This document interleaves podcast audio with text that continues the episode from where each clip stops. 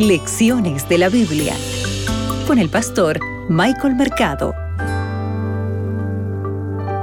La ofrenda de Caín era una expresión de esfuerzo humano hacia Dios, mientras que la ofrenda de Abel expresaba su necesidad de la salvación de parte de Dios. Soy Michael Mercado y esto es Lecciones de la Biblia. Para hoy, lunes 11 de abril, las dos ofrendas. Abre tu Biblia, que juntos escucharemos la voz de Dios. Hoy meditaremos en Génesis, el capítulo 4, versículo 3 al 5. Pasado un tiempo, Caín trajo del fruto de la tierra una ofrenda a Jehová. ¿Qué es lo que dice? Una ofrenda a quién? A Jehová. El texto bíblico continúa y el versículo 4 dice, y Abel trajo también de los primogénitos de sus ovejas y de la grasa de ellas, y miró Jehová con agrado a Abel y a su ofrenda, pero no miró con agrado a Caín ni a su ofrenda, por lo cual Caín se enojó en gran manera y decayó su semblante. Apreciado amigo, el capítulo 4 de Génesis nos presenta esta profecía mesiánica que está relacionada con la salvación. Por lo visto, Abel había comprendido bien esta profecía mesiánica y Caín, por su parte, al parecer no. Por eso fue que Dios aceptó la ofrenda de Abel y rechazó la ofrenda de Caín.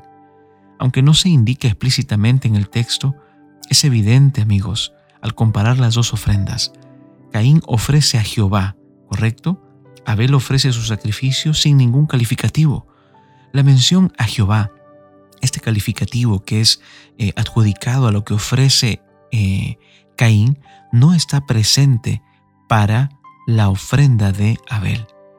Esta pequeña diferencia es significativa, ya que refleja dos puntos de vista fundamentales y distintos en cuanto a la adoración.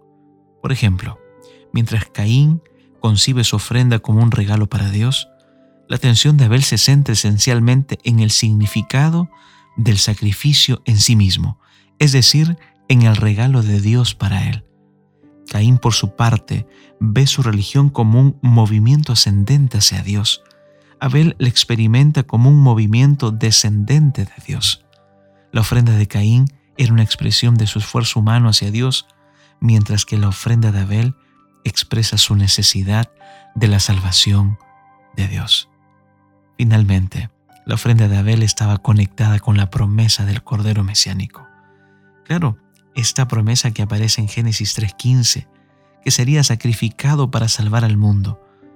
Por su parte, la ofrenda de Caín era un ritual vacío que solo giraba en torno al yo, a él mismo. Recuerda, solamente en Cristo tenemos salvación. Recuerda este sentimiento o esta, o esta característica de la ofrenda de Abel también debe ser parte de lo que permea nuestra vida espiritual, dado que la ofrenda de Abel expresaba la necesidad de la salvación de parte de Dios. Tu vida también debe expresar aquella necesidad de un Salvador. Que Dios te bendiga. Acabas de escuchar Lecciones de la Biblia con el pastor Michael Mercado.